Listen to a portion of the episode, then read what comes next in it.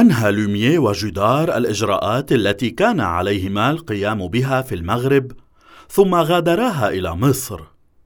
ما إن هبطا في مطار القاهرة الدولي حتى اتجها إلى مدير الأمن.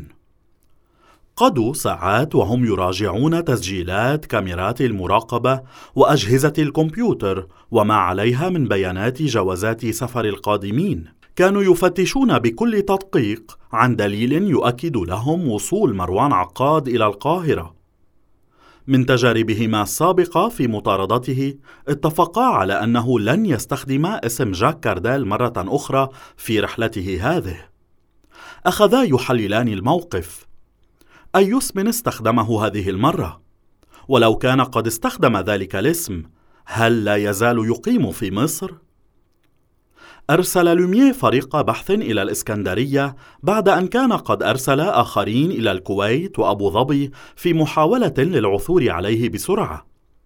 لكنه في الوقت نفسه يشعر كما قال لجدار أنه لا بد من أن يكون في القاهرة الكبرى وهذا يستدعي بذل جهود كبيرة للتوصل إليه. دق جرس هاتف جدار ولما نظر إلى الشاشة عرف أن المتحدث هو مساعدته جوفال. أمسك السماعة وقال قولي لي يا كوليت إنك قد وجدت شيئا جديدا. بدأت تتكلم بحماس وقالت نعم عندي أخبار تبدو مهمة ومثيرة. عرفت مكان مروان عقاد؟ لا سيدي لا. بادرها في لهفة. فماذا لديك؟ هل تذكر شريط الفيديو الذي صور داخل شقة رفيق رمزي في مونتي كارلو؟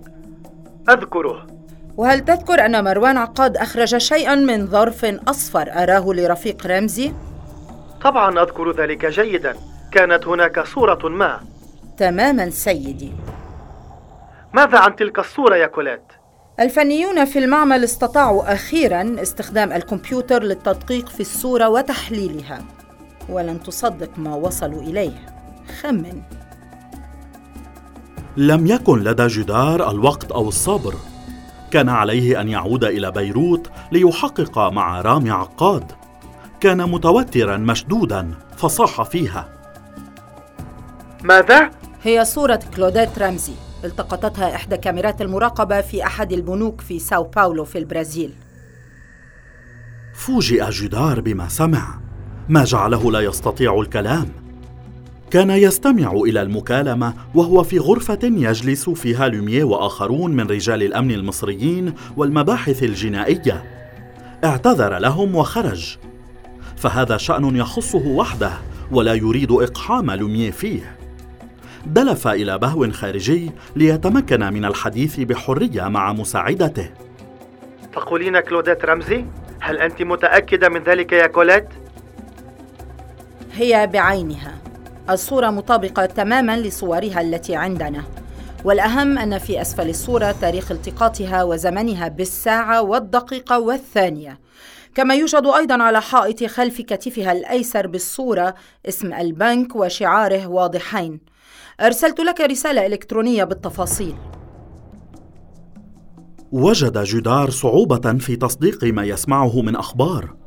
هذا تحول كبير في اتجاه التحقيق. ماذا يعني هذا؟ لا يجد تفسيرا لذلك بسهولة. لم يسعفه ذهنه بالسبب ولم يهده تفكيره إلى شيء. وجه سؤاله إلى دوفال فهي قادرة على الاستنتاج والتحليل. لكنها قالت مترددة. لا أعرف أنا مصدومة ومتحيرة مثلك. لا أعرف أنا مصدومة ومتحيرة مثلك. ضغط عليها جيرار في إصرار. ماذا تظنين في ذلك؟ فكري معي. حدثيني بما تتصورينه. قالت ببطء وتمعن. حسنا سيدي. هذا يعني أن مروان عقاد كان يعرف أين توجد كلوديت رمزي. يعرف مكانها. ولا بد من أن له يد في عملية خطف كلوديت وابتزاز رفيق رمزي. وإلا لماذا جاء بتلك الصورة؟ وماذا كان يريد من عرضها عليه؟ حاول جدار أن يفكر في الموقف بعد هذا التغيير الكبير الذي حدث في القضية وينظر إلى الأمور من زاوية جديدة. ثم قال قد يكون كذلك لكن هناك شيء غير واقعي وغير مقنع في تفسيرك. مروان له يد في الاختطاف والابتزاز لا؟ لم لا؟ مر جدار من باب أمني في صالة المطار ودلف إلى قاعة السفر وهو يفكر فيما قالته دوفال لم لا؟ نعم. لم لا؟ يحتاج إلى وقت ليفكر بعيدا بقدر الإمكان عن المفتش لوميه هذا التحول طريق جديد قد يقود إلى حل اللغز وعليه أن يكتشف ويلم بكل أبعاده قبل أن تصل الأخبار إلى الشبح لوميه ويتدخل في الأمور بأسلوبه الاستفزازي. وقف أمام ركن الصحافة وأخذ يستعرض بنظرة سريعة العناوين الرئيسية في الجرائد المعروضة. صباح الغد ستحمل كل تلك الجرائد في صفحاتها الأولى صوره مروان عقاد وسوف تنشر قصة الجرائم الدموية التي حدثت ما بين موناكو والمغرب. في الساعات الأربع وعشرين القادمة سيعرف كل سكان مصر قصة مروان عقاد ويتعرفون على صورته ولن تكون أمامه الفرص للهرب. اشترى جدار فنجان قهوة من مقهى داخل القاعة واستمر في سيره وهو يرتشف القهوة مفكرا مرة أخرى تحدث مع دوفال وهو يسترجع أحداث القضية محاولا أن يصل إلى حل يرضيه كوليت لو كان لمروان عقاد يد في عملية اختطاف كلوديت فلماذا ذهب إلى شقة رفيق رمزي ليقابله وجها لوجه؟ لماذا يكشف هكذا عن نفسه ويعلن له مؤامرته ويكشف أوراق اللعبة كلها؟ كيف يذهب إلى رجل من أغنى الرجال وأكثرهم نفوذا وقوة؟ هو ليس على هذه الدرجة من الغباء حتى يفعل ذلك. ثم كيف يتمادى في ذلك ويتورط حتى يتم اغتيال الرجل أمامه وتحت نظريه وهو في الغرفة نفسها؟ كيف يحدث ذلك؟ أي منطق في هذا؟ هل هذا معقول أو مقبول يا كولات؟ بعد صمت طويل بينهما قالت دوفال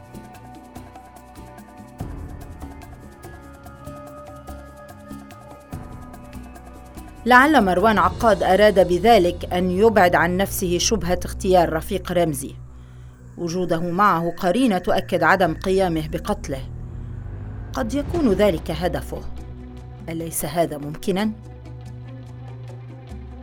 واستمر جدار في مناقشته وهو يقول لها ممكن لكن ماذا عن القنبلة التي انفجرت في السيارة؟ كاد مروان أن يقتل بتلك القنبلة التي فجرت سيارة الأجرة لماذا؟ وما تبرير ذلك؟ ومن الذي قتله في فندق المريديان في مونتي كارلو؟